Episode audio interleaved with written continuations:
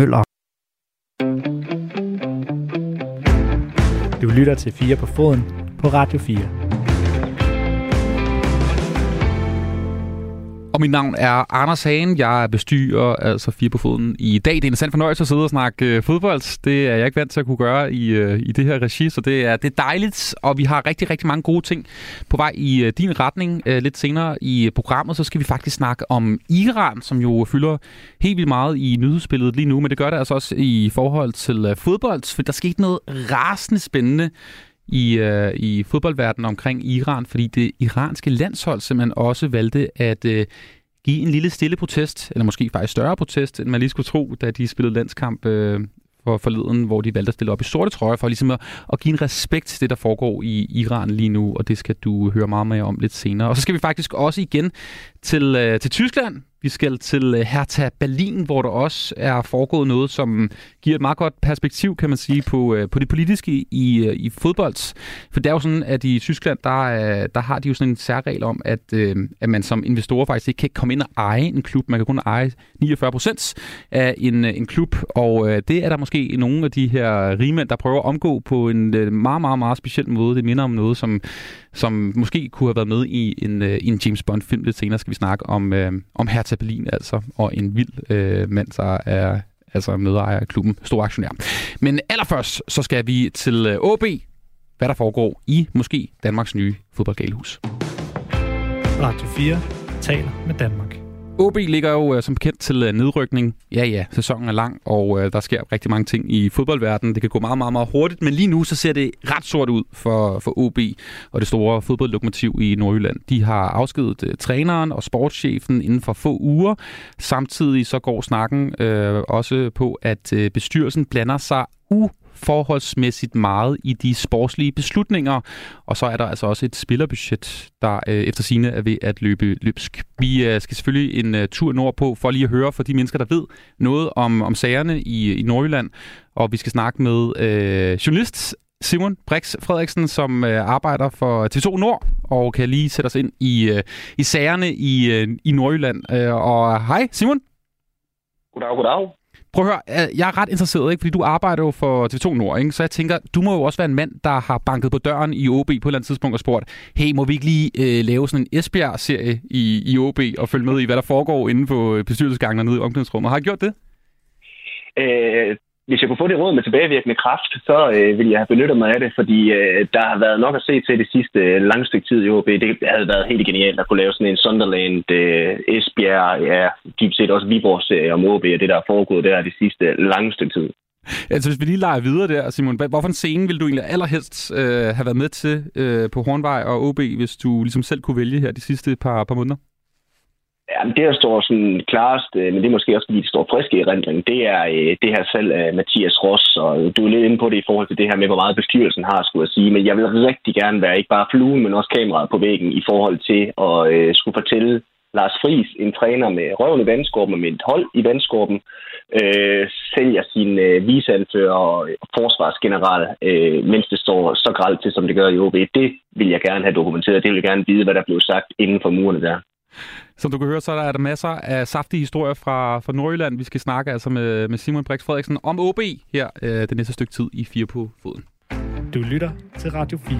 Okay, Simon. Altså, træner Lars Friis, han blev fyret. Det, det kan vi jo alle sammen godt huske. Og senest så røg uh, sportsdirektør Inge André Olsen altså også samme vej. Og øh, selvom jeg ved godt, jeg har læst godt med på Twitter og på Facebook, at OB-fans de gik sådan i, i kollektiv øh, sådan jubelkor, da Erik Hamring lige pludselig viste sig den her helgen i OB-historien og er ny cheftræner, så virker det altså øh, for mig øh, som en lille smule sådan panikagtigt, det der med, at man ringer til Erik, smukke Erik, for at hive ham ind. Øh, hvordan, hvornår tror du egentlig, alt det her OB-moras, det startede, øh, Simon, hvis du skal prøve at sådan kigge tilbage? Åh, det, øh, jamen, det startede jo for et langt stykke tid siden. Altså, onde tunger vil jo sige, at OB har været i øh, den bløde mellemvare, siden de vandt mesterskabet i 2014. Øh, hvis jeg sådan husker tilbage, så har der vel ikke været rigtig andet end mellemsæsoner i, øh, i OB-regi siden 2014, hvor de sådan måske har banket lidt på til toppen, og så har de ikke rigtig været med alligevel. Så øh, sådan, hele sådan, øh, manifestationen af OB som tophold startede måske efter øh, 2014.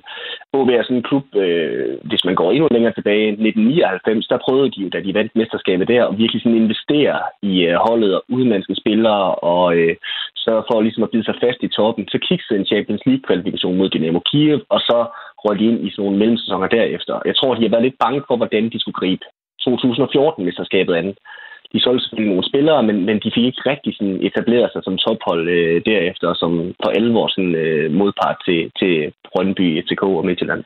2014, det er jo godt nok, det er jo, det er jo virkelig mange år siden, øh, at, det, at, øh, at der, var, der var succes senest, og du mener altså starten på, på nedturen, hvor de så er lige nu altså startede. Kan du lige prøve at fortælle for, for os, der ikke er så indvidet i, i OB's øh, situation egentlig, hvordan den økonomiske situation så er i OB her øh, i 2022? Ja, men der, der er der sådan flere nuancer i det, fordi øh, på, på mange parametre, så går det egentlig okay i, øh, i OB. Blandt andet, fordi det har gået rigtig skidt tidligere. Jeg ved ikke, om det er derfor, jeg, øh, jeg synes, det går sådan okay, fordi egenkapitalsmæssigt er de godt med. Der tror jeg, de ligger et sted på plus 50 millioner. Øh, så er der øh, sponsorer, sponsor, der er det vel nærmest aldrig gået bedre. Så på den måde er fundamentet egentlig okay. Problemet er bare, at de, øh, de sælger ikke rigtig nogen spillere. Der er vi inde på Mathias Ross igen, som lige er blevet solgt. Og øh, de betaler også en del i løn, har der lige været nogle analyser frem. Så, så det går ja, hvad skal vi sige, kom sig, kom sig. Jeg tror, øh, i Nordjylland snakker vi ikke så store overskrifter. Det, er ikke, øh, det går ikke helt vildt godt i OB med økonomien. Okay. Det er måske lidt øh, det, vi på, på dansk bare vil kalde, det går rigtig, rigtig dårligt. Ikke? Er det ikke sådan, det, hvis jeg skal oversætte? Hey, kan du lige prøve at fortælle lidt omkring bestyrelsen? Fordi når jeg kigger udefra igen, øh, hvis nu jeg var fan, så vil jeg mene også, at bestyrelsen har lidt et forklaringsproblem. En ting er, at det virker som om, at de har, har lavet nogle, nogle fejltrin siden 2014, som du, øh, som du fortæller om. Øh, men, men også det her med, at øh, ham her, Inge André, han øh, var ude og skulle ligesom stå på mål for den her fyring af Lars Fri, som også var øh, rimelig øh, spektakulær, må man sige, fordi han lige var blevet hævet ind fra, fra Viborg. Og så bliver han så selv fyret et par uger efter. Øhm, hvordan er stemningen i Nordjylland og i, på, i fanscenen omkring øh, klubben i forhold til bestyrelsen? Det virker til, at de ikke rigtig helt øh, har, har, har, har været så dygtige. Ja, men jeg tror, der er nogle fans, der vil sige, hvilken bestyrelse. Øh, fordi øh, de har ikke været så synlige. Jeg tror, at de blev røget lidt ud øh, her øh, i forbindelse med fyringerne øh, af Inge André Olsen og Lars Friis. Og så var der et interview på tv med OB's bestyrelsesformand Torben Fristrup her for nylig, øh, hvor han måske ikke tog sig så skarpt ud. Blandt andet blev han spurgt til en plan ved en eventuel nedrykning, og han øh, sagde, at der ligger ikke nogen plan overhovedet. Så sådan i forhold til øh, sådan billedet af OB's bestyrelse, så sådan en professionel fodboldbestyrelse med fingeren på pulsen, både i forhold til, hvad der foregår i fodbold Danmark, men også i fodbold Europa, der er, der er der ikke ret mange fans, tror jeg, der sådan er, er helt tryg ved det, der foregår i OB lige nu. Og hvem, hvem har så ansvaret for den her situation? Altså, er det bare hele bestyrelsen, eller hvad, hvor, hvor er det ligesom pilen peger hen? jeg tror, hvis jeg kunne, øh, hvis jeg kunne svare på det, så tror jeg, jeg ville hyret som konsulent på stedet. Øhm, jamen, det er, jo, det er jo en skøn blanding af det hele. Altså, man kan sige, OB øh, har jo været i krise øh, i øh, tidligere, hvor de satsede på den her, hvad skal man sige, forretningsmodel, hvor de både skulle have fodbold, håndbold, ishockey, events osv. Nu har man ligesom skåret ind til benet for nogle år siden, og øh, i spidsen af det hele, der står den tidligere OB og Silkeborg-spiller Thomas Bælum som direktør, og han bærer jo en stor del af ansvaret, øhm, og også øh, trådt lidt frem nu her, hvor han også er midlertidig sportschef. Øhm, det er jo i høj grad ham, der sådan, har tegnet OB's strategi sammen med Inger Andre Olsen og sammen med sammen med nu Lars Friis senest, men også øh, Jakob Friis, øh, Lønge Jakobsen, som, øh, som har siddet i bestyrelsen, som ligesom det fodboldmæssige overhovedet der. Men han er der ikke mere. Og det er derfor, at OB de ligesom står i det her vakuum, fordi hvad, hvad hulen skal der lige ske nu fremadrettet de næste, øh, de næste par år? De snakker om, at de skal lave en ny strategi, inden de ansætter den nye sportschef. Og øh, ja, det er der ikke rigtig nogen, der ved, hvordan det ligesom kommer til at spænde af. Men, men hvilken profil vurderer du så, der skal overtage uh, Inge Andrea Olsens uh, stol altså som, uh, som sportschef? Jamen, det skal jo være, øh, det skal jo være en, som, som kan flytte OB øh, fremad. Jeg tror ikke, de er skræmt af det her med at have en, have en udlænding, men jeg tror, øh, de er meget, meget opmærksom på, at de heller ikke skal have en, som, øh, som investerer øh, så meget i øh, udenlandske markeder, som Inger Andre Olsen har gjort. Altså, et af de navne, der popper op heroppe, det er den tidligere OB-spiller, og i øvrigt også tidligere midterforsvar, ligesom Thomas Bælum. Jakob Kryer, som senest har været i Vejle, og som nu er øh, agent. Øhm, det er jo sådan det romantiske bud, fordi han er gammel OB, og han har beviser i både Vendsyssel og i, øh, og i Vejle som en fin købmand. Øhm, så er der sådan en dark horse, som jeg tror i hvert fald, at bliver snakket lidt med. Det er Troels Bæk, som øh, Thomas Bælum har øh, spillet under i Silkeborg. netop fordi han har noget erfaring fra andre steder end OB, så de som får de der input udefra, som jeg tror, de rigtig gerne vil have, så det ikke bliver, hvad kan man sige, for indespist op i, op i Aalborg. Lidt senere skal vi også øh, snakke om øh, de her rygter, om, øh, om nogle øh, udlandske mulige investorer af, af klubben. Men, men til lige at starte med, øh, vil jeg gerne lige høre også, Simon, omkring altså den her nedrykning, som du også øh, nævner. Altså, det ligger til nedrykning lige nu. Altså, hvad er din fornemmelse, når du er i miljøet deroppe? Hvor meget, øh, hvor meget frygter de nedrykningen øh, i OB?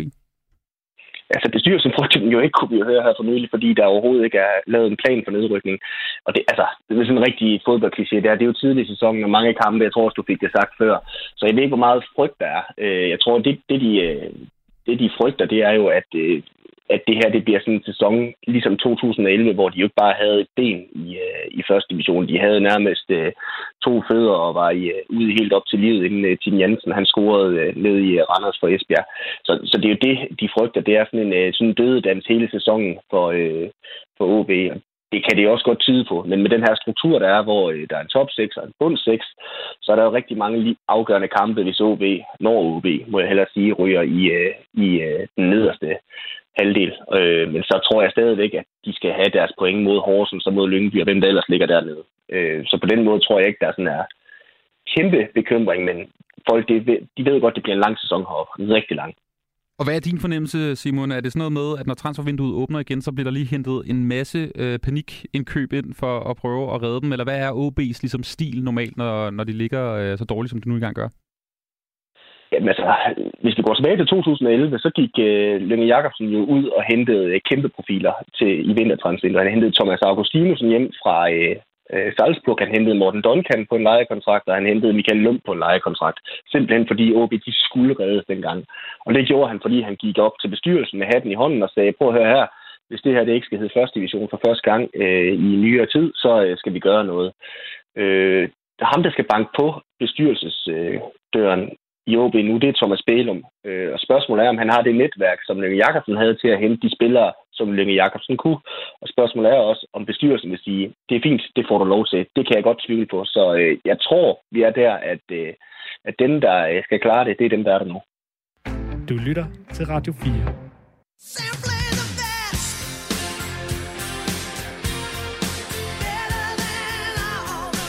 Altså, det er jo den her sang, som øh, OB spiller går på banen til. Det, det føles jo sådan en lille smule ironisk lige nu, at det er Simply the Best, som, øh, som strømmer ud af højtalerne på Aalborg øh, Stadion. De er, som sagt, i alvorlige nedrykningsfare. Vi har Simon Brix Frederiksen med, som er journalist øh, på TV2 Nord og har stor indsigt i OB's gøren og laden.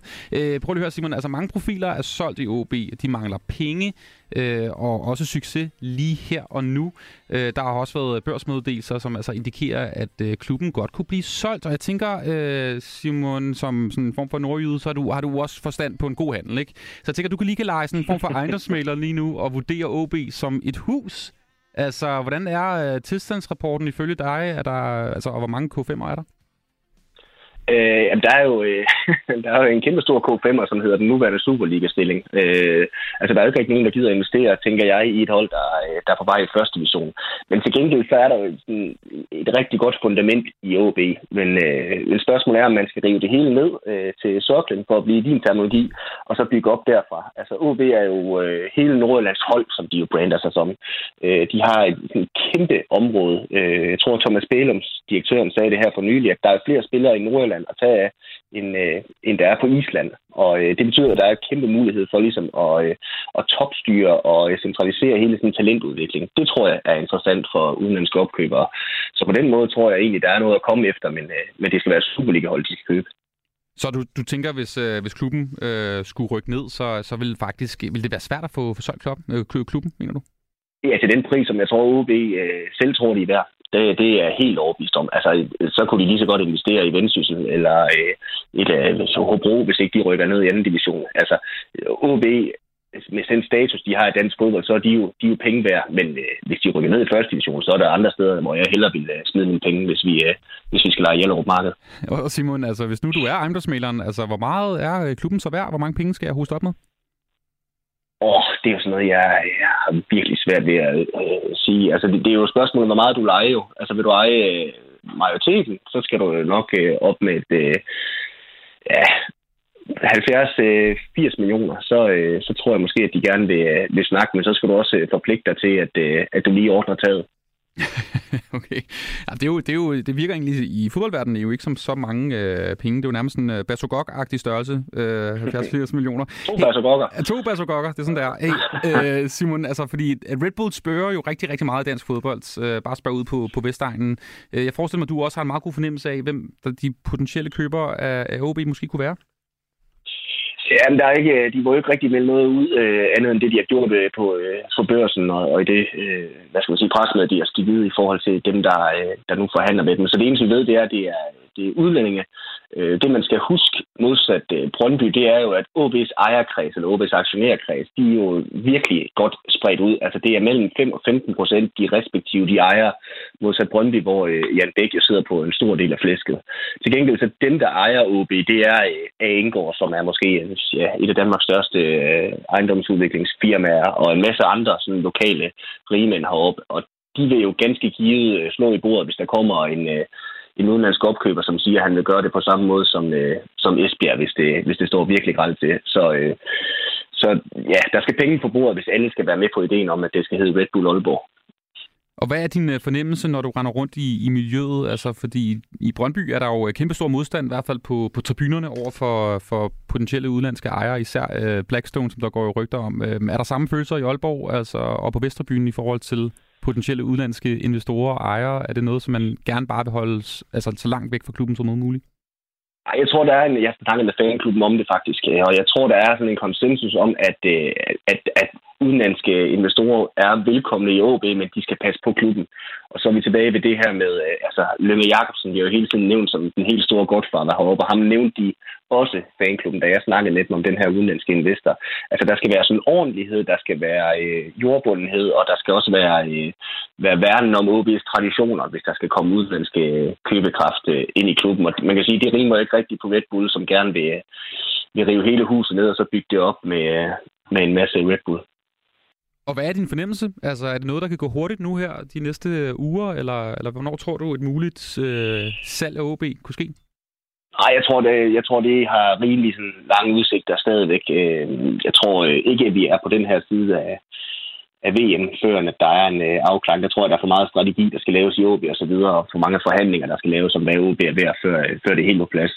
Altså OB har jo været åbne over for udenlandske investorer tidligere, øh, og også øh, meddelt, at, at der har været bud på OB, men, øh, men fra hvad kan man sige, den del af de udenlandske investorer, som også har været i øh, fodbold Danmark tidligere, så kan vi jo gisne om, hvem det har været. Det har måske været den i Esbjerg, Helsingør eller lignende, som har forsøgt sig i OB, men som ikke øh, har haft enten nok penge eller nok øh, øh, hvad skal vi sige, øh, know-how til at sige, det her, det vil vi gerne i OB. Så jeg tror stadigvæk, at det er, det er på fosterstadiet. OB fik jo en udenlandsk investor sidste år, men kun i øh, 5-10 procents størrelsen. En, øh, en lille tyrker, som jeg også nåede at møde, men som øh, primært øh, har købt sig ind, fordi han kan se det som en investeringscase. Så jeg tror stadig, det er langt udsigt der. Men hvor desperate er de i forhold til at få penge ind? Du uh, taler om, at hvis de stadig ligger nummer chok i, uh, i januar, uh, så kunne der godt komme en masse mulige panikindkøb. Altså, hvor, hvor mange mangler de de her penge? Jamen, jeg tror, at vi lige nok skal... Ja, det, det, det, det er et godt spørgsmål, typisk set. Lige nu og her, der, der tror jeg, at, at de godt tør at sige nej, fordi de gerne de gerne vil lægge en ordentlig strategi, men jeg tror også, at hvis de ligger under nedrykningsstregen til, til vinter, så er de nødt til at gå ud og gøre et eller andet. Og det er så med penge udefra, så skal det også være nogle øh, investorer, som siger, vi kommer også og har en 3-4 rigtig, rigtig gode spillere med. Det skal ikke, øh, det skal ikke bare være den østrigske anden division, der skal komme spillere fra. Det skal være nogen, som kan forstærke OB her nu. Simon Brix øh, Frederiksen, journalist på TV2 Nord. Tusind tak, fordi du havde lyst til at være med her på i Fire på Foden. Selv tak.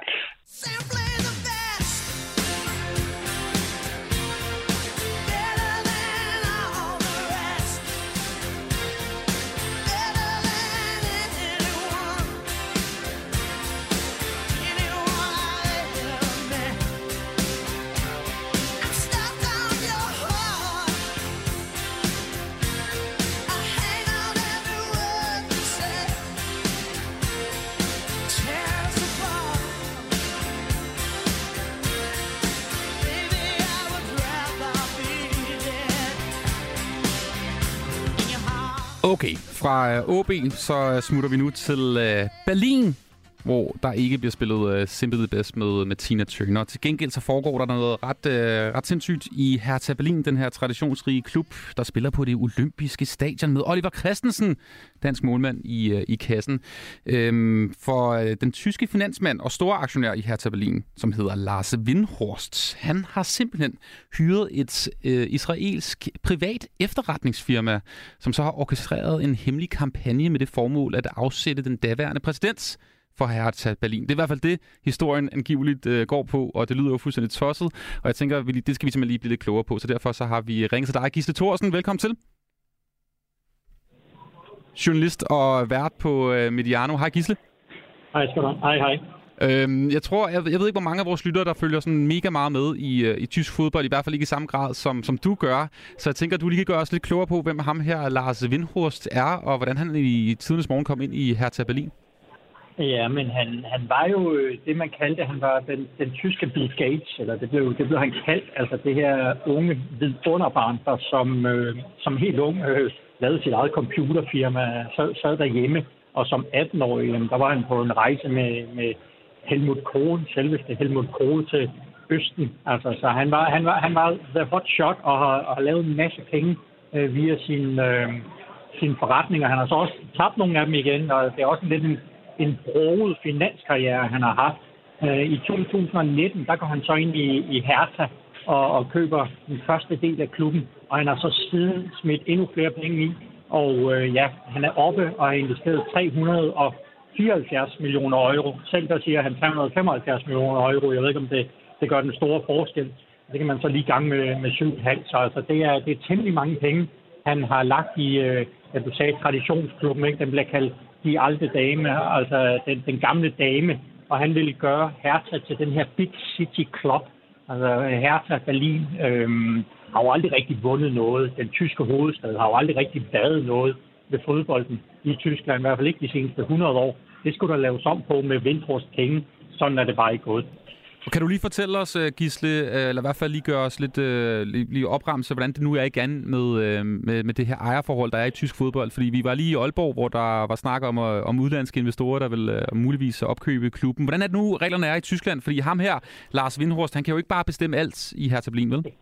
Det, det kan han ikke, og det er også en lidt en kompliceret struktur. Det er flere selskaber, der er blandet ind i det her. Men altså, han, han ejer øh, omkring 66 procent af klubben men han har kun øh, en stemmeandel, der hedder 49,9, Og der er jo den her 50 plus 1 regel, altså det vil sige 50 procent af aktierne plus 1, den skal øh, medlemmerne sidde på. Så han har ikke en bestemmende indflydelse på den person, øh, og det tror jeg da også, han, han er lidt ked af. Det tror jeg, at vi så er, meget glade for i, i Hertha. Øhm, men der har været ballade længe med Vindhorst og, øh, og den så daværende præsident Gegenbauer, du, du ridser det jo meget godt op. Altså, det her israelske sikkerhedsfirma, som han har ansat til at faktisk at lave en, en smedekampagne. Hvordan har man så fundet ud af det? Jo, men det har Financial Times fundet ud af via det israelske retssystem. Altså, der dukkede nogle dokumenter op, hvor det her sikkerhedsfirma, de har øh, indbragt sagen, fordi de ikke mener, at de har fået pengene af Vindhorst, eller i hvert fald ikke alle de penge, som de skulle have. Altså, de har fået, øh, angiveligt har de sagt, at de skulle have 1 million øh, euro for det her arbejde, og så 4 millioner euro i bonus, når arbejdet øh, ligesom var til endebragt, altså når begravelsen var forløbet effektivt, tror jeg, der står i de her dokumenter. Og det handlede altså om, at øh, for ham Gegenbauer ud, øh, metoderne, jamen det er simpelthen en, en smedekampagne, oprette profiler på sociale medier. Øh, de ansatte en karikaturtegner, der tegnede Gegenbauer som manden med len og satan, som man så kunne bruge de har oprettet øh, nogle øh, blogs, der ligesom har kritiseret Gegenbauer. Altså sådan en, en meget velorkestreret øh, kampagne, øhm, som ja, det, det har vi nu fundet ud af nu. Det vidste vi ikke dengang, men, men det er jo en kæmpe skandal. Man kan sige, Lars Vindhorst var jo også selv ude og kritisere øh, Gegenbauer tilbage i, i marts. En meget, meget skarp interview med, med Bild, hvor han sagde, at øh, Gegenbauer for ham var øh, Hertha bare et legetøj, legetøj, og han holdt stadig fast i magten. Så der har været, øh, de har været på konfrontation længe, men øh, metoderne, dem øh, kender vi først nu. Og de her metoder, altså, var de så succesfulde? Altså, hvad, hvad havde det indflydelse? Ja, man kan sige, at de var jo succesfulde, fordi Gegenbauer han valgte at træde af, da de havde øh, generalforsamlingen i sommer. Faktisk skulle den være afholdt sidste november, og der havde det her firma så også fremstillet skilte hvor der stod Gegenbauer Raus på. Øh, nu blev den så udsat på grund af corona, men øh, Gegenbauer han valgte at trække sig. Så kan man sige, var det på grund af det her, den her kampagne? Det var det, det var det måske. Jeg tror også, der var en øh, masse andre grunde, altså blandt andet her, altså økonomiske situationer, også øh, sportslige situation. Og øh, Gisle, altså hvad, hvad, jeg tænker jo straks, det her det må have været en, en kæmpe historie i, i sådan et fodboldgalt land som Tyskland, at, at ham her Lars Vindbrost... Jamen, det er jo, det er jo, hvad, det er jo en kæmpe skandal. Det, hvad, det hvad har reaktionerne været? Jamen, det er jo en skandal. Altså, det, altså, det, det lyder som noget, der kunne være foregået i, øh, i Berlin før murens fald. Altså, når du hører om de her metoder øh, med, med spioner og, og, det ene og det andet, så har der været en meget, meget kraftig reaktion. Selvfølgelig er det blevet diskuteret i medierne. I lørdags, da Hertha de spillede på hjemmebane mod Hoffenheim, jamen der var fansene også meget, meget klare i støttet. Altså, der blev delt flyers ud, hvor de kritiserede Gegenbauer. Øhm, og så, så blev der faktisk også rullet et øh, banner ud, hvor der bare stod øh, raut øh, til, til Gegenbauer. Eller ikke til Gegenbauer, eller til Windhorst. Man ville have ham ud, altså raus aus unserem Verein, står der på det her banner. I, tidligere der havde de også nogle banner i øh, sidste sæson. Jamen, der var de der banner henvendt til både Gegenbauer og til Windhorst. Nu er øh, Gegenbauer så ude, nu vil de så også have, have Windhorst ud.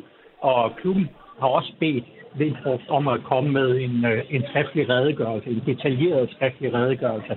Han har afvist det hele øh, indtil videre og sagt, jamen, hvorfor kunne vi ikke bare klare det internt? Øh, spørgsmålet er, om de nu kan smide ham ud af klubben. Det kan de nok godt som medlem, men det bliver nok lidt sværere at fjerne ham som øh, pengemand. Og Gisle, øh, jeg præsenterede dig også som en mand, der, der følger rigtig, rigtig meget med i uh, tysk fodbold. Altså, er det her noget, som du nogensinde har hørt om før? Altså netop på grund af de her sådan, uh, særregler, der er i tysk fodbold, for netop at undgå uh, sådan lidt uh, spekulative typer som Lars Windhorst, der kommer med en masse penge, men måske også gerne vil, vil have indflydelse på, på det hele. Har du nogensinde oplevet det her før i tysk fodbold? Jo, det har man. Det har man. Ikke, ikke med, at der har været israelske sikkerhedsfirmaer inde og skulle prøve at, at påvirke et valg, fordi man kan sige, det er jo dybest set det, han har gjort. Altså, han har jo forsøgt at, at påvirke det her valg, altså af embedet, og det er derfor, du kan sige, at han har, han har begået skadelig virksomhed mod den klub, som han øh, har en øh, betragtelig andel af, og det er jo også det, de er så rasende over. Men der har været flere forsøg på at omgå de her 50 plus en regel, Altså det, det allerbedste eksempel, eller jeg vil nok hellere kalde det det aller værste eksempel, det er jo nede i Leipzig, øh, hvor Red Bull jo er, er kommet ind øh, i, i RB Leipzig. Altså det var en, en lille bitte klub, de overtog, og øh, ja, de medlemmer, der er, det er, det er de facto øh, af Red Bull-folkene. Øh, det var ikke rigtig muligt for andre at blive medlemmer, og så, så, så kan man jo på den måde komme rundt om øh, 50 plus 1. Og hvad tror du så nu, øh, Gisle? Altså, hvad kommer der til at ske nu? Du nævnte, at der, der selvfølgelig vil være markeringer for fans, det så vi allerede, men, men hvad, hvad tror du, der kommer til at ske? Altså, ryger han ud på borden ham her, Lars Vindhorst? Sagen, sagen, sagen slutter i hvert fald ikke her. Altså, nu har han øh, forløbet, der gav de jo om det her ultimatum, man siger, men de, de vil have en, eller anden, en, en, en meget detaljeret forklaring på, hvad der er sket. Det skal jo lige siges, at Vindhorst og hans folk, de siger, ja, men det der, det er, det er noget værre sludder. Det passer ikke, men det hænger jo bare dårligt sammen med, at Financial Times har, har set over 100 retsdokumenter, hvor øh, den her sag i detaljer blev beskrevet. Så det er en, øh, en meget, meget spændende sag. I morgen tirsdag, jamen, der skulle have været et, øh, et, et form for pressemøde, eller en medie, et mediemøde, hvor, hvor den nye præsident, Kai Bergstein, som er en tidligere ultra, hvor Lars Lindhorst og øh, skulle, skulle have været, det blev udsat. Så det, det tyder på, at der er jo, der er jo virkelig ballade i, i Hertha. Øh, det, det er så ikke noget nyt, men øh, det, det er en sag, som øh, kommer til at, at fylde rigtig meget, fordi du kan sige, ja, du kan godt smide ham ud formentlig som medlem, men han har jo stadigvæk øh, den her ejerandel, og hvordan løser man lige den situation? Altså en tidligere ultra, og så en mand, der muligvis øh, har hyret et israelsk privat efterretningsfirma. Det lyder, det lyder igen også som noget, vi skulle lave en tv-serie omkring det her. Jo, men du kan sige, at den her tidligere ultra, der, der blev valgt, det var jo, det var jo et demokratisk valg, og han har jo, øh, jamen han, nu er det så nogle år siden, han har stået nede i kurven, men det er jo også en ny retning. Øh, men, men det er jo fuldstændig uholdbart, at du så har en stor investor, der, der laver sådan en undergravende virksomhed. Altså fordi man kan sige, hvad, hvad så er det næste? Hvad så er der, hvis der er en sportsdirektør, som han ikke bryder sig om, en træner, eller hvis han ikke kan lide den ny præsident, laver han så også en offentlig smedekampagne ved hjælp af, af det her et sikkerhedsfirma? Det er, jo, det er jo det spørgsmål, som alle de stiller dernede. Det bliver spændende for Hertha Berlin og Oliver Christensen, hvad der kommer til at uh, ske. Gisse Thorsen, altså journalist på Mediano. Tusind tak, fordi du lige kunne uh, gøre os lidt klogere på den her sag. Velbekomme og hæng god aften. Radio 4 taler med Danmark. Vi skal til Iran. Som de fleste nok har bemærket, så er der vilde protester både i Iran, men faktisk også i, i resten af verden for, øh, for herboende iranere. Ikke? Fordi det, det, der, der, der, der skal ting og sager i, i Iran, og protesterne de er jo simpelthen opstået efter, at øh, det iranske moralpoliti ja, havde haft øh, fat i en øh, 22-årig kvinde, som efterfølgende simpelthen døde i deres varetægt. Altså en, en, en vanvittig sag. Og siden, som sagt, har der været protester i både Iran og i resten af Europa, i hovedsteder. Og øh, nu er de her protester altså også nået det iranske fodboldlandshold. Det hele handler jo om, at øh, præstyret i Iran er under kritik for det her. Men, men, men, men fodboldlandsholdet havde faktisk fået mundkur på Iran ville ikke have, at de skulle sige noget. Det ville helst ikke have, at der skulle selvfølgelig være nogen, øh, nogen, noget kritik blandt, øh, blandt andet helte, men den her mundku øh, forholdet stjernespillere, det blev ikke helt overholdt, må vi sige. Vi skal øh, selvfølgelig vende situationen i et land, som lige nu er i oprør. Det er vildt spændende, det der sker. Og øh, lige om lidt, så skal Iran jo faktisk spille øh, med til VM i en ret øh, vild gruppe i øvrigt med Wales, England og USA meget spændende. Og til at gøre os øh, klogere på, øh, på, på den her sag, så har vi en øh, mand, der ved en øh, hulens masse om, øh, om Iran, men også en masse om fodbold. Det er jo en god blanding til det, vi skal snakke om nu. Det er dig, Navid Mulakai, der studerer persisk på Københavns Universitet, og altså også dyrker sin interesse for iransk fodbold. God aften, Navid. God aften. Øh, en af de centrale personer i den her fortælling om det iranske fodboldlandshold er Sadar Asmun. Vil du ikke lige fortælle vores øh, lyttere her på Fire på Foden, hvem han er og hvilken status han har? Jo, øh, han er øh, en, en enorm folkekær øh, angriber, øh, som spiller i Leverkusen, øh, og som øh, i mange år har været lidt en, en, en bærende spiller på, på holdet. Øh, han har også tidligere været udsat for kritik for, at han ikke scorede nok mål, og øh, hvad hedder det, øh, gik faktisk på pension på landsholdet øh, efter øh, VM i, i 2014, øh, hvor han fik øh, ja, hvor han fik så meget kritik, at hans mor ligesom blev syg, og så, så, så gad han, gad han øh, hvad hedder det, eller så er det, nej, der undskyld, VM i 2018, han fik så meget kritik, at han ikke øh, ville fortsætte længere på landsholdet, fordi hans mor blev syg af det. Så han, han, han, han er ligesom meget personligt involveret i landsholdet, og han er, blevet folke, han er især blevet folkekær igen nu. Også selvom at der er en anden angriber, der har overtaget hans øh, rolle som, som topscorer på holdet. Hans mor blev syg af, at han spillede på landsholdet, altså fordi hun var for nervøs, eller hvad? Nej, fordi han fik for meget kritik, eller han fik for meget, øh, ja, han fik for meget øh, lort kastet imod sig, efter at han brændte nogle store chancer til, til VM i 2018. Okay, vildt nok. Kan du prøve at fortælle lidt også, hvordan, altså, hvad er det for en slags kritik? Altså, er det viser den slags, eller er det meget mere øh, voldsomt, eller hvad? Prøv at, prøv at fortælle. Ja, altså, der er, der er enormt mange øh, sportsaviser i Iran. Øh, øh, fodbold er uh, det bliver taget helt vildt seriøst af, af, af, af mange iranere. Øh, også, også det der med, at altså fodbold nu ligesom er sådan en ventil, hvor man kan få nogle, få nogle andre frustrationer ud, hvor man kan få nogle andre kritikker ud. Øh, men man har også enormt høje forventninger øh, til øh, en spiller. Øh, så, så, så lige der, der, der har det ligesom været for meget for ham, men nu er han så tilbage igen, og, og ligesom er, er virkelig blevet en, øh, en, en slags øh, ja, folkeheld på en, på en eller anden måde, øh, selvom at der også er andre, der, der, der ligesom har, har risikeret mere, øh, som også bor i Iran. Og prøv lige at fortælle os lidt om, hvordan øh, styret så i Iran, det virker jo til, at det er den, øh, den største øh, sport overhovedet i Iran, og, og alle i Iran går meget, meget op i det. Prøv lige at fortælle så, hvordan øh, styret har det med, øh, med fodbold. Hvad synes de om det? Øh, ligesom alle andre autoritære styre rundt omkring, øh, nu ved en lille smule om, om Mellemøsten, men i Ægypten for eksempel, der tillader man, der har man jo ikke tilladt i mange år, øh, at, at tilskuere udkomme på stadion.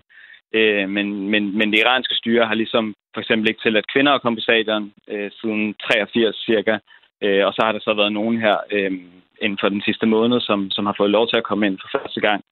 Øh, så det er ligesom det, det er et ret ømt punkt, fordi det er ligesom en af de eneste steder i et land, hvor der ikke er forsamlingsfrihed, hvor man kan forsamle sig, og hvis man er enig om noget, så kan man jo ligesom råbe det.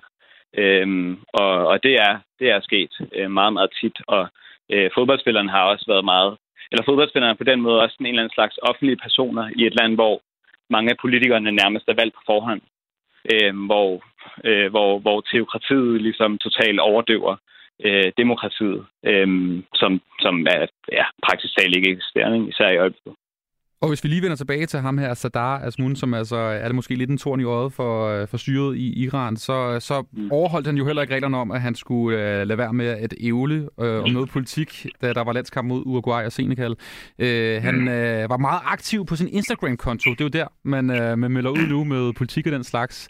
Uh, hvad var det for nogle ting, han skrev? Kan du ikke lige prøve at fortælle os uh, om, hvad det var, han uh, meldte ud?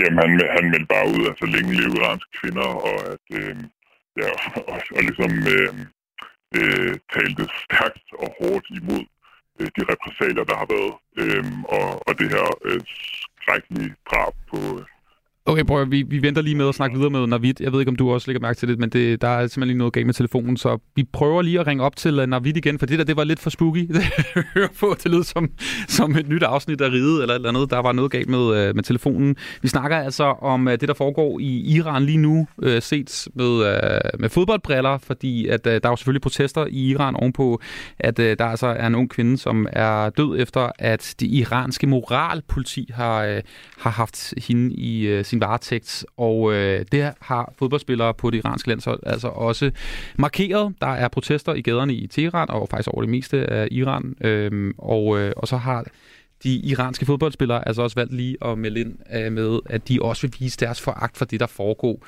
Øh, dog ikke ved at klippe deres hår, som man har set mange øh, iranske kvinder øh, har gjort, men i stedet altså at øh, have sort tøj på. Og øh, jeg tror, vi har dig med igen, Navid ja, hej. Hej, du, du, du lød lige lidt for hyggeligt faktisk med, med forbindelsen til dig, så jeg tænkte, vi lige skulle ringe op til dig igen. Du var i gang med at fortælle ja. om, hvad det var, uh, ham her, uh, stjernespilleren Sadar Asmun, han havde meldt ud på sin Instagram-konto. Kan du lige fortælle os, hvad det var?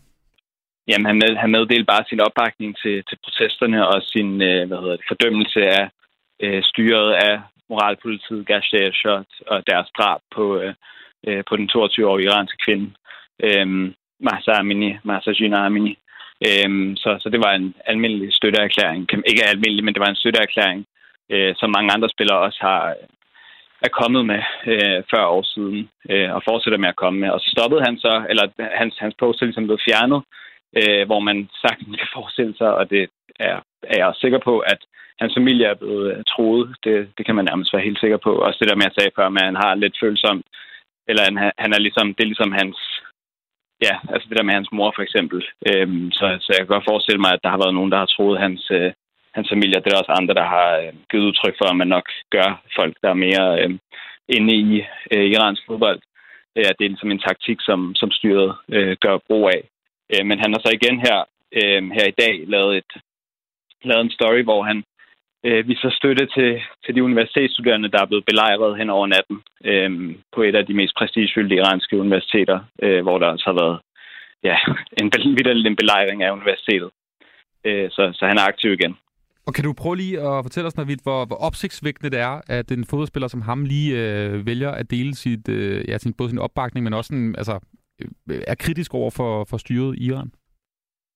Øhm, det er opsigtsvækkende, og det, det, men det forventes også. Øh, der er mange, der, der, jeg kender ret mange iranere, øh, både i Danmark, men også i Iran, og der er mange på Twitter, der skriver, at, at de ligesom ikke gør mere. Altså, de poster bare noget på Instagram, og så er det ligesom det. Øh, så, så kan man så stille spørgsmål om, hvad de kan gøre mere, øh, og at det, om det ikke også er en stor risiko, det de gør. Øh, men, men ja, det er Instagram stories, men det er også, når de scorer mål her i, her i den her weekend, i den forgangne weekend i den iranske liga, øh, hvor der er blevet scoret mål. Der er rigtig mange, der ikke har jublet, og der er rigtig mange, der har båret mørke, øh, hvad hedder det, øh, armbånd øh, til, hvad hedder det, ja, en sørgebånd. Øh, og som ligesom, når de har scoret, så har de kysset det sorte bånd og sådan. Så der er meget, meget aktivisme i øjeblikket. Øhm, og, og altså, hun er, ikke, Asmun altså, er ikke den eneste, der gør det overhovedet. Nej, fordi vi så som sagt øh, landsholdet, øh, som altså også øh, valgte at øh, stille op i sorte jakker under nationalmelodien mod øh, Uruguay, da de spillede landskamp her for nylig. Øhm, hvad skulle det signalere? Altså, du nævner også det, det sorte bar og armbånd der. Hvad, hvad er det, de prøver at fortælle?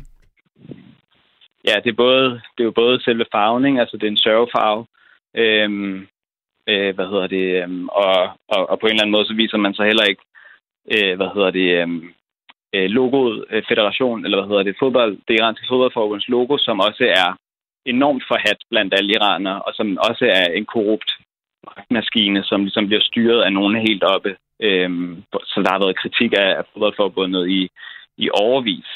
Øhm, og, og det skal også siges, at det heller ikke er første gang, øh, man ser det her. Altså man forventer det virkelig af spillerne, når der, er, når der er nogle sager, som de kan være aktivistiske omkring, så forventer man, at de gør det, fordi de ligesom på en eller anden måde er bliver folkets stemme under sådan nogle her situationer. Øh, men der var spillerne havde også grønne armbånd på, som havde en symbolværdi øh, efter nogle kæmpe demonstrationer efter noget valgsvind i 2009 øh, til en VM-kvalkamp mod Sydkorea.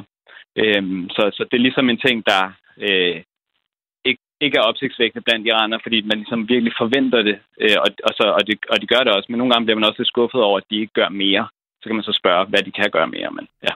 De kunne lade være med at stille op, måske, det ved jeg ikke. Jeg tænker da, at det, at det er rimelig oplagt. Men altså, der er jo et VM lige om lidt. Der er under 50 dage ja. til, at VM starter i, i Katar, som jeg forestiller mig også øh, må være et ret stort mål for mange af de her iranske landsholdsspillere. Øhm, altså det her, det, det kan jo, jeg ved ikke, altså lige nu i forhold til den politiske situation i Iran, det, det virker ret vildt, hvad der foregår. Ikke? Øhm, hvad er sådan din fornemmelse i forhold til, til spillerne og, og det her med at, at, at stille, stille sig op for landsholdet og spille for Iran, som så er så øh, involveret, øh, eller som er så forhat lige nu blandt både spillere og befolkning.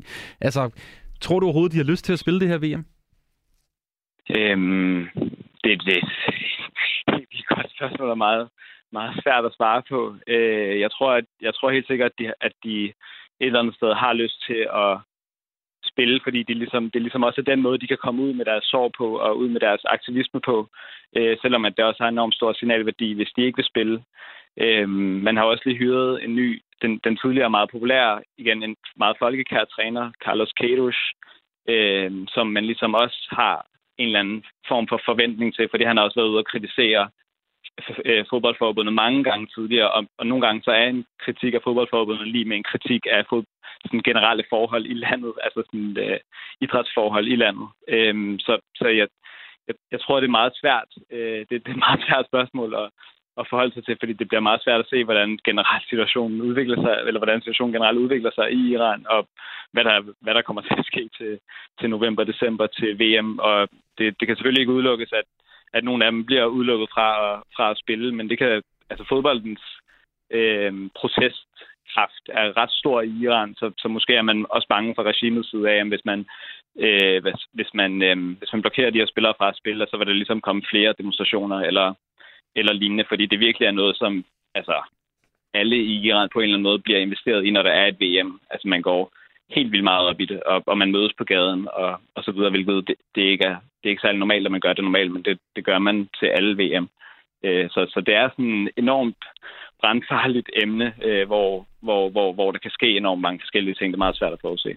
Og hvordan, hvordan har du det med det? Altså når VM starter, det der med at skulle støtte Iran, altså at holde med dem eventuelt, altså i forhold til, det også på en eller anden måde er regimets hold, og man også øh, indirekte støtter dem, hvis de har øh, hånden så meget op i øh, det iranske fodboldforbund, som du, øh, du fortæller? Øh, jeg, jeg, jeg, måske, jeg, jeg gjorde det ikke lige helt klart, at alle iranere støtter det iranske landshold. Øh, det er 100% sikkert, fordi folk ser holdet som folkets hold, ikke som regimets hold. Øhm, og, og, og det, det, det kommer ikke til at ændre. Det, det tror jeg ikke, der kommer til at ændres ved. Øhm, også fordi at man ser, man ser fodboldforbundet som regimets forbund, men man ser holdet som folkets hold.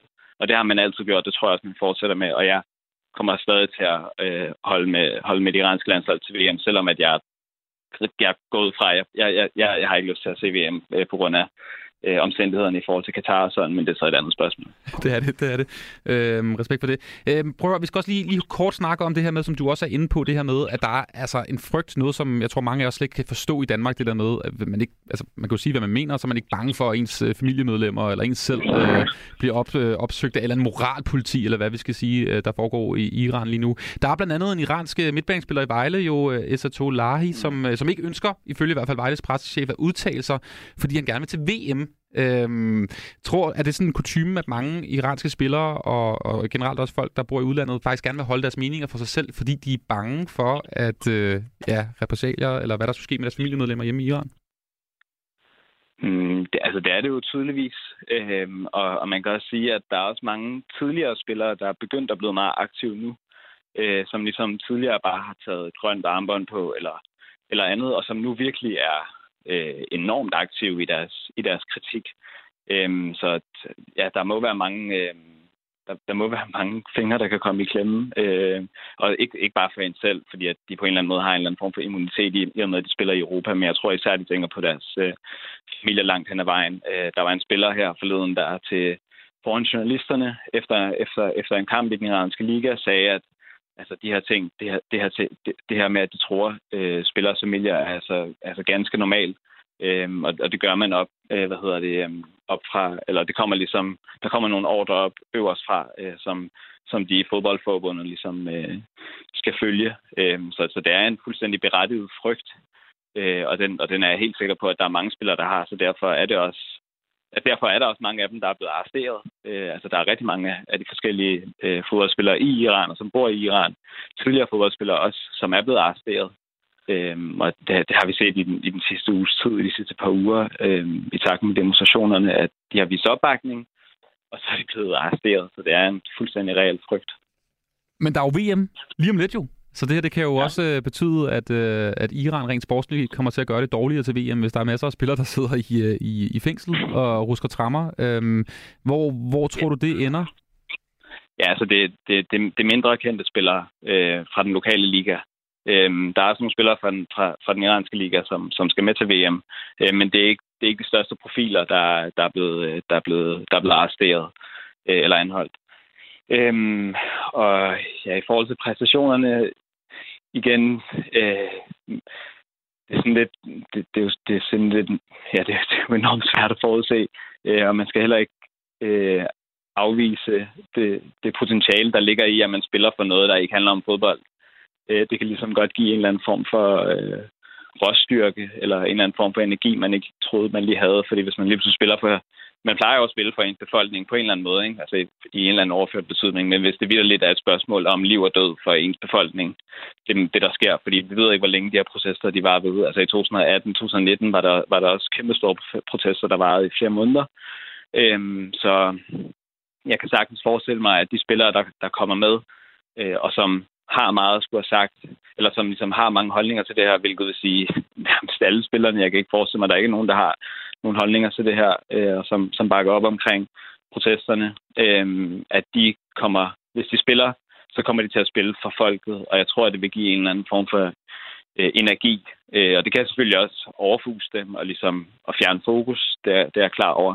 Men, de, men, men hvis de spiller med det her i hovedet, øh, så kan jeg slet ikke forestille mig, at det giver dem en eller anden form for over, ikke overnaturlig, men en eller anden vild energi, som så kan være positiv eller negativ på, på fodboldbanen. Det får vi også se. Det bliver i hvert fald spændende at følge. Du kommer ikke til at følge det, men øh, for, for os, der kommer til at se VM, så er der altså under 50 dage til det, hvor Iran altså er i, øh, i gruppe med England, USA, Wales. Øh, sådan rent sportsligt set øh, bliver det nok lidt en svær øh, pulje at gå videre fra, men øh, nogle ret vilde, interessante opgør. Øh, David øh, ja. Mulakhaj, Øh, der altså studerer persisk på Københavns Universitet. Tusind tak, fordi du lige havde lyst til at uh, fortælle os om uh, iransk fodbold, og hvordan uh, landsholdet og spillerne omkring altså prøver at vise deres uh, støtte til de protester, der foregår lige nu i Iran, der er mega interessant. Tusind tak, fordi du havde lyst til at være med. Selv tak. God aften. Radio 4 taler med Danmark. Og det er fire på foden, du lytter til den her øh, mandag aften, og øh, du kan som altid høre øh, programmet som podcast efterfølgende. Og øh, det er jo hver mandag, at programmet bliver optaget her i øh, studiet, og øh, lige nu er det undertegnet Anders Hagen, der, der ligesom lige øh, holder studiet i gang og, og vi karrierer i dag, men lige om et øjeblik, så kommer der en øh, ny vært på programmet, som jeg tænkte, vi lige skulle hilse på, for det er sådan, at han faktisk er her lige nu. Så tænker jeg, skal vi lige så godt lige sige hej til ham. Hej Magnus Kraft. Goddag, goddag. Velkommen til Fire på Foden. Ja, tusind tak, og tak fordi du har lyst til lige at vikariere for mig. Det er jo sådan, jeg starter om øh, ikke en, en uge, men om, om, om to uger. Den, den 17.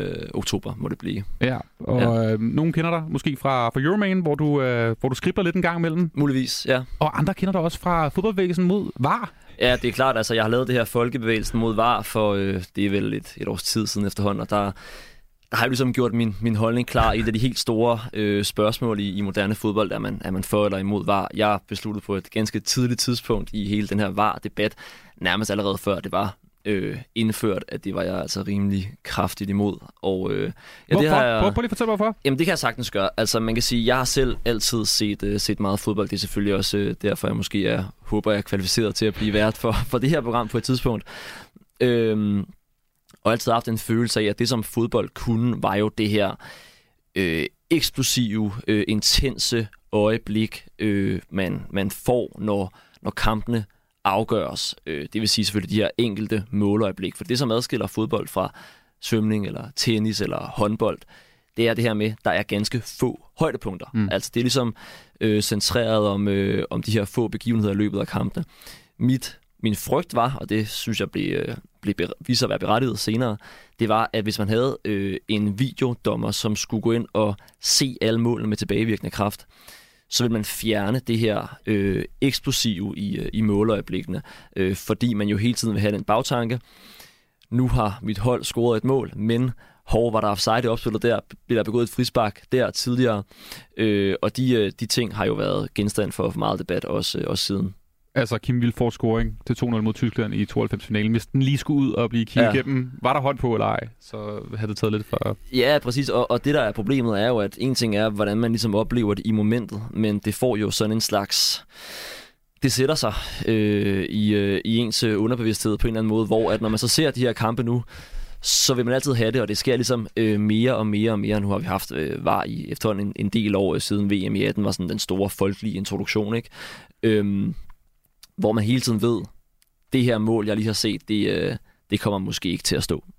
Okay, og hvad, hvad skete der så med opbakningen? Det var jo en folkebevægelse. Ja. Altså, hvad, var, var der altså, sorte mennesker foran Christiansborgs øh, slot, eller hvordan? Nu kan jeg godt her lidt på, øh, på afstand måske øh, omtale det med lidt mere øh, ærlighed og lidt mere sådan, øh, sådan øh, objektiv øh, realisme, end jeg måske gjorde dengang. Altså jeg vil sige, vi havde jo en meget ambitiøs målsætning om, og det sagde vi helt fra starten af, det var mig og min kollega Oliver Bode Larsen, der lavede det dengang i, øh, i Euroman Regi, at målsætningen var ligesom, at vi skulle have rullet var ud af Superligaen, øh, hverken mere eller mindre. Og øh, det lykkedes jo som bekendt ikke, og jeg synes også, det var svært ligesom at, at mobilisere de danske fans. Jeg synes, vi lykkedes med at skabe en, en debat omkring det dengang. Jeg var rigtig meget i radioen, jeg var rigtig meget i fjernsynet og fortælle om de her øh, synspunkter omkring måleøjeblikket, og til sidst blev jeg så, så træt af at tale om, altså gentage de her paroler om, øh, om bare, at det egentlig var fint nok, at jeg måske kunne, øh, kunne fokusere på andre ting. Hvad er din fornemmelse i, øh, i dommermiljøet? Altså, der er jo vildt meget snak om danske mm. dommer lige nu. Mm. Hvad er din fornemmelse? Dem har du vel også været i kontakt med omkring VAR? Altså, er der... Yeah! VAR? Ja, det, eller altså, jeg vil sige, at øh, jeg tror, at øh, de danske dommer må konkurrere med, med frimuren om at være dem, der er sværest at få i tale. Det er, det er simpelthen næsten umuligt at få, øh, at få danske dommer i tale. Vi havde dommerformanden, øh, Michael Johansen, som jo er meget, meget lojal, det skal han ganske givet også være, øh, var øh, fortaler, mm. og der var ikke den store selvjustitsspor der, synes jeg. Altså, øh, så, så man kan sige, fra officielt hold var, var synspunktet i, øh, i blandt dommerne, at VAR er kommet for at blive. Vi ved godt, det kan blive bedre. Vi, øh, vi, vi kæmper for at øh, minimere antallet af fejl. Og der vil jeg så bare sige, det har man måske gjort. Jeg tror, mange danske Superliga-fans vil sige, der er stadig for mange fejl, der er stadig for mange underlige domme, vi ikke forstår øh, og forstår baggrunden for. Men øh, det er sådan set ikke det, der er pointen. Altså, fordi selvom øh, dommerne vil have ret i alle deres svardomme, så er alene det, at man skal gå tilbage, og der går sekunder og minutter, hvor man skal gå tilbage og se alle målene, det er det, der ligesom dræber det, det fundamentale øjeblik i, i fodbolden. Men er det, det ikke kan... blevet bedre? Jeg synes, at det er blevet meget bedre, end det var øh, tilbage i 2018. Jo. Også i Premier League er det også blevet meget bedre det er helt sikkert, øh, det er helt sikkert blevet bedre, men, men det er så det, jeg siger, altså det kan blive øh, perfekt, og, øh, og, og jeg vil stadig synes, det er et problem, fordi man ligesom hiver det her ekstremt fundamentale øjeblik øh, ud af fodbolden, sådan som jeg ser det. Det er jo sådan, som jeg oplever det, som jeg ved, mange af mine venner, som, som, øh, som, som går på tribunen, oplever det. Og man kan jo også se rundt omkring på danske stadioner, der hænger banner med fuck, var og øh, hvad ved jeg. Så der er jo masser af, af modstand, måske typisk blandt dem, som ikke står inde i, i radiostudierne, ikke er øh, i, i tv-skærmene. Og det er jo det, jeg synes måske også må være den centrale pointe, at det her er jo noget, som alle, der ser fodbold på stadion, især vil være øh, modstandere af, og ikke dem, som øh, jeg lidt øh, spottende kalder fodboldteknokraterne. De er måske mere tilhængere. ja, øh, jeg ved ikke, om du også lagde mærke til i går, bare lige til sidst, Magnus, mm. øh, også i parken kampen mellem FCK og AGF, som ja. jo faktisk, der var der jo faktisk et langt ophold i kampen på grund af pyroteknik, og så ja. tænker man, nå, er, det, er vi ude i en Knud Erik Fisker-situation, hvor han mener, at man ikke kunne se bolden? Nej, nej, det var på grund af, af VAR. Ja. Kunne jeg forstå? Prøv lige kort at fortælle, hvad der skete der. Ja, men der blev fyret en masse romerlys af, som der jo engang imellem gør ind i parken. Øh, og, øhm, og ja, og det har jo så haft den effekt, at man ikke har kunne se på, på var-kameraerne, hvad der, hvad der er foregået. Jeg var selv i, i, øh, i parken i går, og havde egentlig også indtrykket af, at man kunne udmærket se, hvad der foregik ind på banen. Mm. Men øh, det tror jeg, man må vente sig til som fodboldfan, at det, der sker i, i fjernsynet, og jo så også nu blandt, øh, eller ikke blandt, men i varvognen, det er ligesom det, der øh, har den tungeste vægt. Formel 1 og hvad der foregår i var vognen er vigtigere også end det, der det, foregår også helt klart også Formel 1. for rettighedshaverne. Hey, uh, Magnus Kraft, altså ny uh, vært her på Fire på Foden. Lige om et øjeblik. Du skal Lige om et øjeblik. øh, Jeg skal lige have hakket nogle opgaver af, så er jeg, så er jeg inde her. Det glæder jeg mig til. stå lige og slå lidt på en, øh, en, en, en bøf eller Ja, en art, øh, sådan præcis. Rocky-agtig, så du kan gøre helt klar til at lave Fire på Foden. Det bliver meget, meget spændende. Velkommen til. Jeg glæder mig til at lytte med. Lige om Tusind et øjeblik, og med alle dine, øh, dine tanker om, hvordan vi får bugt med var. Vi ser på det. Ja. Ja. Øhm, prøv at høre, det var også øh, Fire på Foden for, for denne gang. Husk, du kan høre øh, programmet inde på, øh, på din øh, foretrukne podcast-app. Der ligger også øh, et hav af gode programmer øh, derinde fra, fra tidligere i, regi, altså her på Fire på Foden. Øhm, vi er tilbage igen næste mandag med en ny vært før. Altså Magnus, han, han overtager om øh, et ganske kort øjeblik her på øh, kanalen. Du må have en øh, dejlig aften her på, øh, på Radio 4. Lige lidt er der aftenradio på kanalen. Godt selskab. Lige nu så skal du have nyheder. Seneste opdatering klokken er 19 nemlig.